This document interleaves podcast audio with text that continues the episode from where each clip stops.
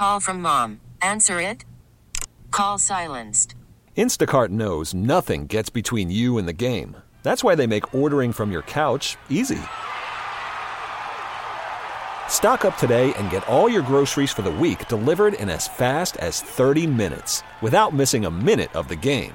You have 47 new voicemails. Download the app to get free delivery on your first three orders while supplies last. Minimum $10 per order. Additional terms apply. Okay, picture this. It's Friday afternoon when a thought hits you. I can waste another weekend doing the same old whatever, or I can conquer it. I can hop into my all new Hyundai Santa Fe and hit the road. Any road. The steeper, the better. Because my all new Santa Fe is available with HTRAC, all wheel drive, so I can hit the trail without a worry in the world. Heck, with three rows and best in class rear cargo space, I can pack the whole family in with all our gear.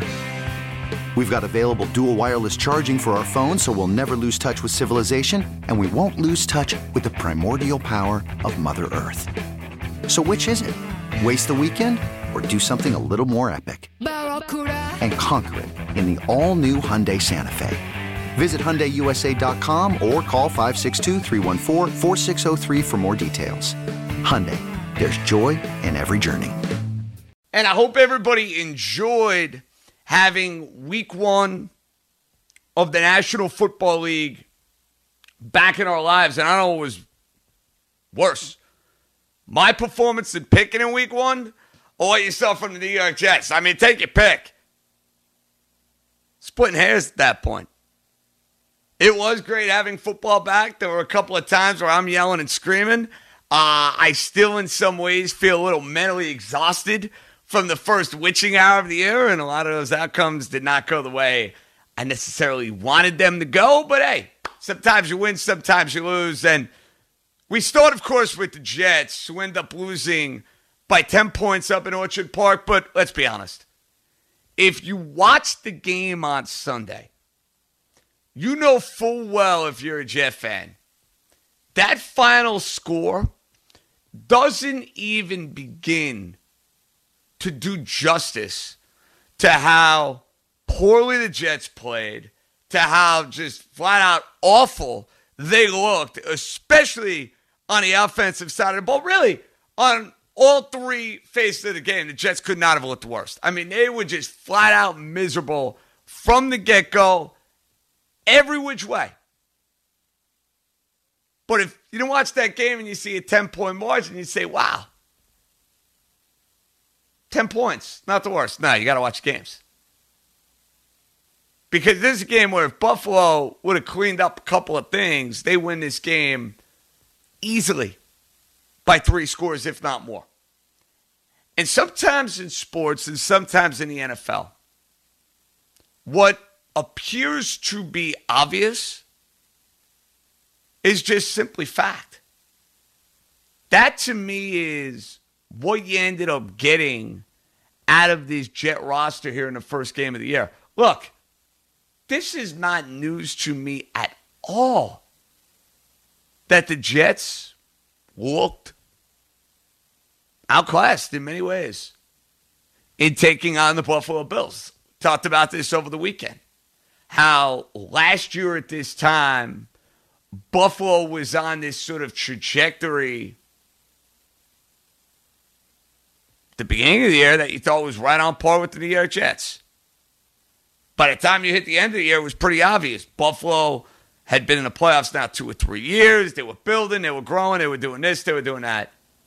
And the Jets were still, in many ways, spinning their wheels from the head coach to the uncertainty around their quarterback. And then, of course, defensively, the loss of Jamal Adams, and on and on we go. But this week one performance, in many ways, kind of puts into light the glaring issues, the glaring weaknesses, the glaring problems that you have throughout this roster. But I have to start first with the quarterback, Sam Darnold. Now, let's make something perfectly clear.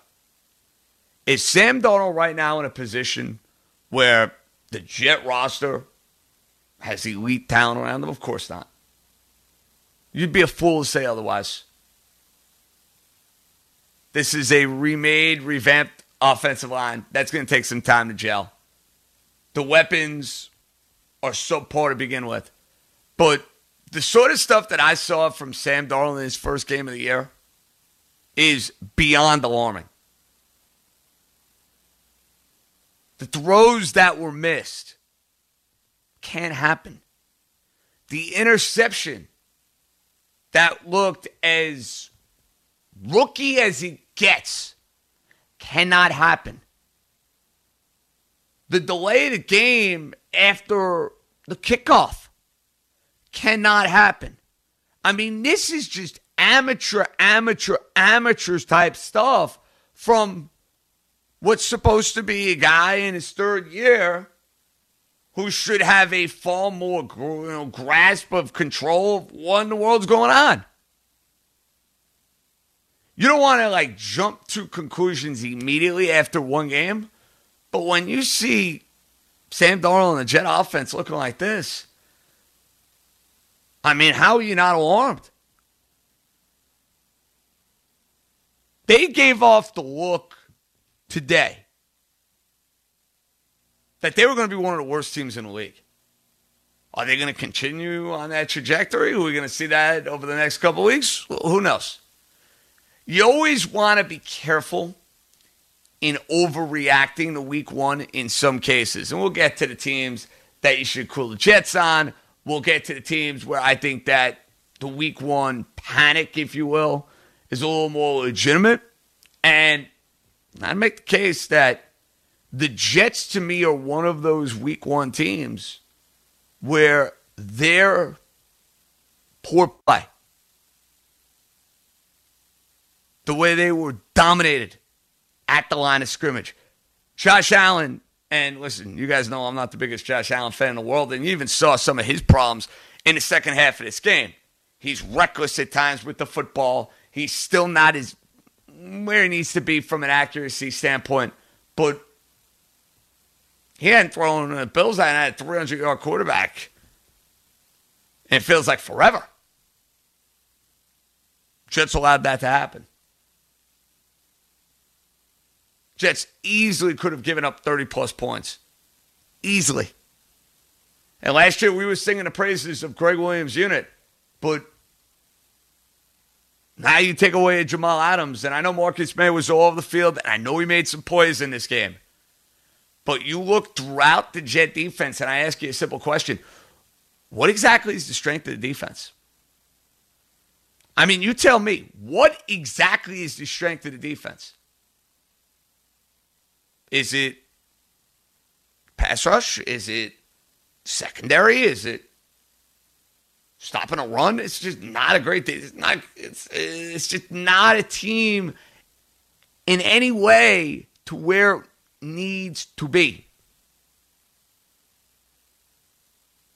It was alarming. Very, very alarming. Now, I understand there was no preseason this year. And I understand that this offseason was drastically different for a whole lot of teams. But no excuses. Because this set of adversity this set of unique circumstance is the same for everybody involved. Every team in the National Football League has had a roll with the punches. Hey, New England took a quarterback that barely played last year. Cam Newton now against my team's pathetic run defense. But they were able to master and put together a game plan that was ready to rock and roll. That's where coaching also comes into play. Now, am I going to use coaching as number one reason why the Jets lost this game on Sunday against the Bills? No, I would not. Because the Bills are a more well rounded team, they are a more talented team. But you see the play calling from Adam Gase, end of the first half. And you see some of those calls that were put together. And you think you have the right coach for the job?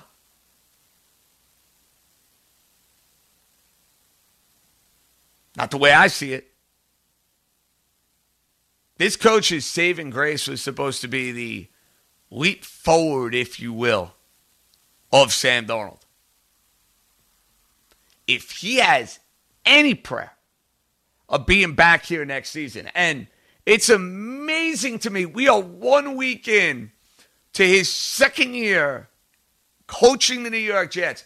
And I guarantee you, if I put a poll up on Twitter at this point in time and I said, Will Adam Gase be back coaching the Jets in 2021?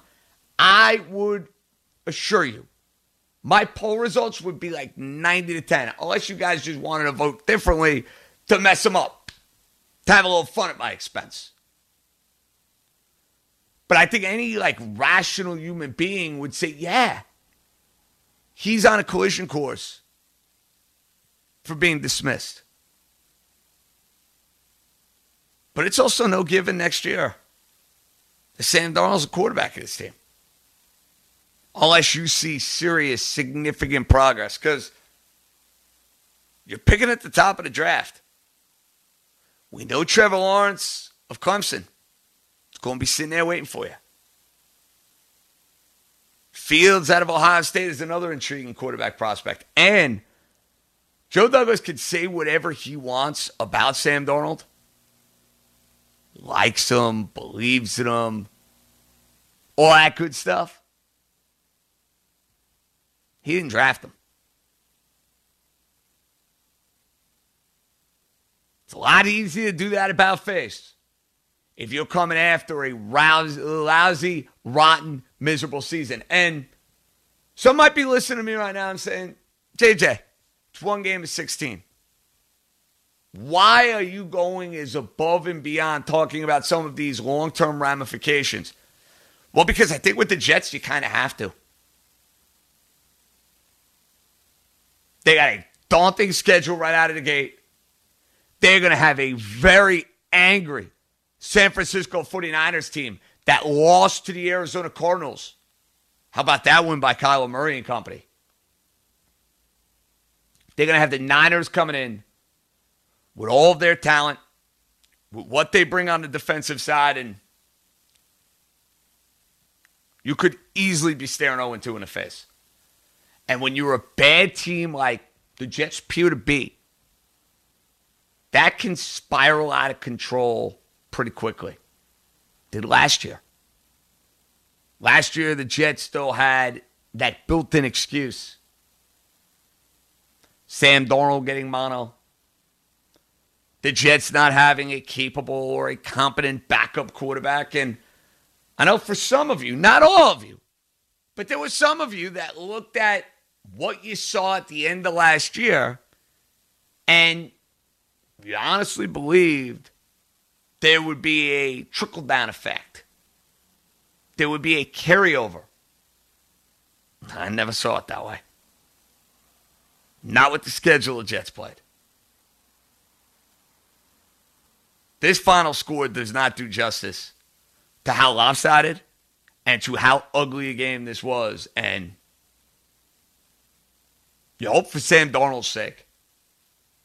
His next performance is going to be a heck of a lot better. I don't want to hear the excuses from the quarterback today. I really don't. And I get it. You don't have a great head coach. He don't have much around him. All well and good. Certain mistakes can't be made. They just can't. They're impossible to defend. I'm sure when I have a conversation with our buddy Mike Fliegelman a little bit later on, who's as big a Jeff fan as you're going to find, and has been in many ways as big a Sam Darnold supporter as you're going to find.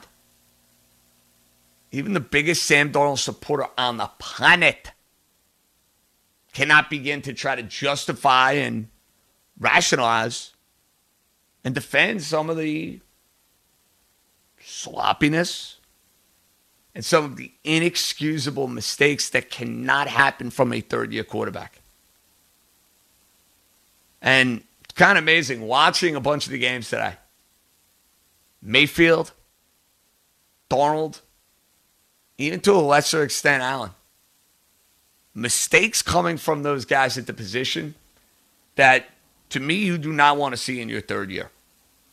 And going to look a heck of a lot worse for Baker Mayfield and Sam Darnold than it is for Josh Allen, whose team is 1 0 on the year and he throws for 300 yards and his team's going to win a good amount of ball games.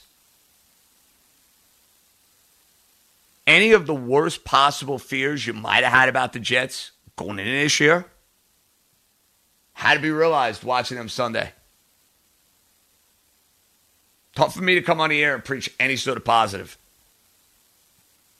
That was ugly, ugly, ugly football. We got a lot to get to.